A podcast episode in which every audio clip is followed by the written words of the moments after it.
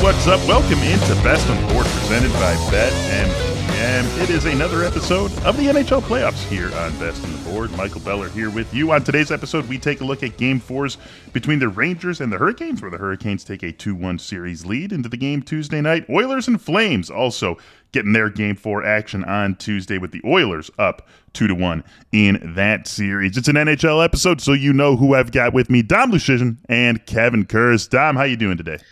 I am doing splendid. Uh, it's been a lovely round two so far. I've especially loved uh, the Battle of Alberta. I think every game has delivered.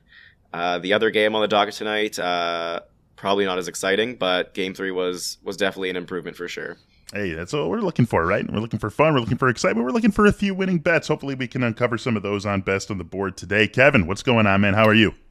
Um, pretty good, pretty good. I, I, you know, Battle of Alberta has been has been probably the the has that been the best series so far? Probably, um, but you know, just like some of the other series, uh, you can tell these teams are starting to develop uh, a, a, real hate for one another. And um, you know, I always wonder in series like this where there's so much hype in the media and there's so much talk about teams that dislike each other you know, does the fan base's dislike for one another does that seep into the room? And I feel like it seeps into the room a little bit when it comes to Calgary and Edmonton. Hey, I mean, seeing it play out a little bit. So that's been a whole lot of fun in, in that series for sure. And that's uh, the nightcap that we've got going on Tuesday. Let's talk Rangers and Hurricanes to get things going here. Now, just for the record, so everyone listening knows, we are recording this on Monday, a little bit before these games started. So, certainly a chance that the lines have shifted a little bit by time you're listening to this or by time you're sitting down to make any bets. But this is where things start. This is where they are right now. We've got the Rangers sitting at minus 115 on the money line, Hurricanes at minus 105. We've got a total in this game of five goals. And again, the Canes taking a 2 1 series lead into this one. Dom on the uh, episode we did on Monday's games between Lightning Panthers, Avalanche Blues. You were talking about how things look pretty on market for you, and the song remains the same as we get into Rangers and Hurricanes.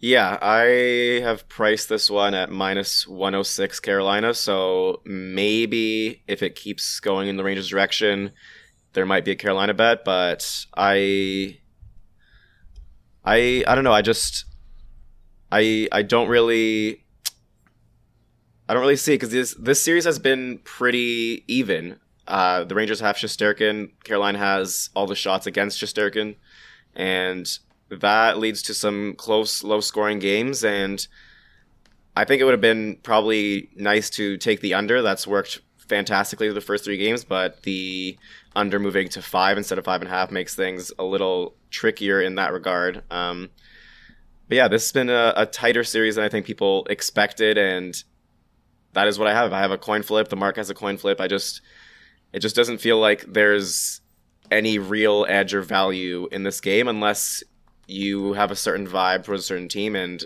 it just doesn't seem that way. I think one of the things you might be able to play is Carolina being very good at home but struggling on the road so far in these playoffs as they've not won a single game all playoffs on the road and maybe that changes in game 4, maybe it doesn't, but that might be an angle worth looking at. I I don't know. I just I don't see anything of interest in this game, and that's probably for the best because it's not a game that's been very interesting to watch.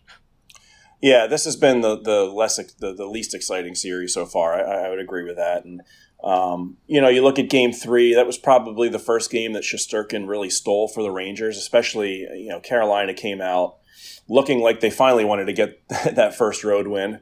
Uh, didn't happen. They couldn't beat Shesterkin, and it was it was a little ironic because they beat them on a on a pretty weak shot for their only goal. But um, yeah, I, I, don't. You know, you keep waiting for this to open up, this series to open up a little bit, and I think as series tend to go along. Um, the play gets a little bit looser, and I don't have any stats to back that up. That just seems to be um, you know, every once in a while in, in a whole series, not every game is going to be two to one or three to one or one to nothing. You would think at some point you're going to get like a four to three or a five to four in there.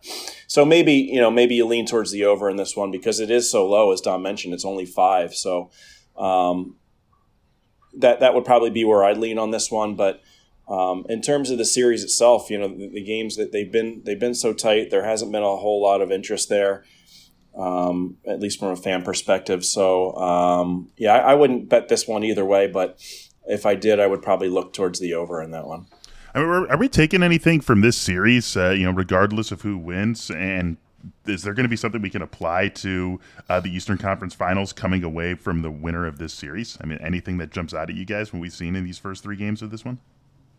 Well, I still I still like Carolina uh, in the series, and I just think because defensively they've just been so strong um, that um, that would be really be interesting to see them go up against Tampa Bay with, with, with what the Lightning have, and, and, especially if Brayden Point came back, how would how would the Lightning's offense mm. be able to penetrate the Hurricanes' defense? Because the Lightning are obviously a lot more dangerous than than the Rangers are up front, and, and deeper than the Rangers are up front. Yeah, I think it'll be also interesting to see the goalie battle there. Uh, I assume Frederik Andersen will be healthy by then, and as great as Raanta has been, a lot of it has been the defense in front of him, and putting Anderson in would be an upgrade there that makes Carolina an even scarier team to uh, to go up against. And I think the Lightning have the firepower to do so. It's just they also have Vasilevskiy themselves. So I think mm. the goaltending battle there would be really interesting. And who knows, even if, if the Rangers tie it and go on to win the series, Shesterkin versus Vasilevskiy will be one of the best goaltending battles we've probably ever seen these playoffs. All right, guys, Oilers and Flames game four is the nightcap on Tuesday night. We've got the same lines here with the Oilers as the favorite, so that means they're sitting at minus 115 on the money line. Flames at minus 105. A little bit different of a story here in terms of scoring. Six and a half the total in this one. Kevin, how are you looking at this matchup?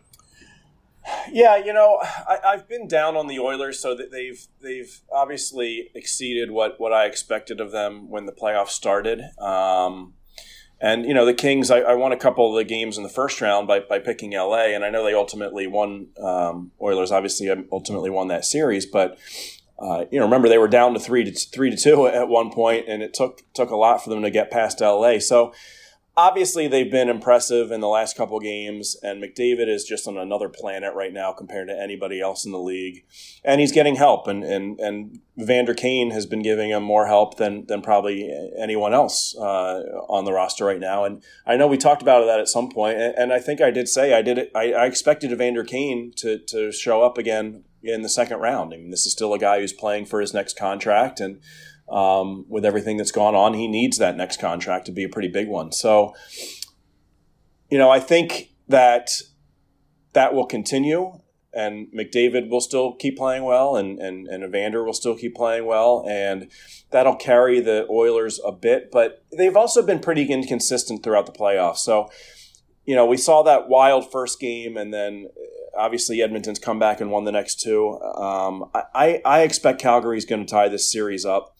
And, you know, obviously it's tough to bet against McDavid right now with the way he's playing, but it's also, I think, I, I still like Calgary's lineup top to bottom a little bit better. So um, I, I, think this is going to be a long series. I do think this one's going to go seven, and, and because of that, I would tend to lean Flames in game four.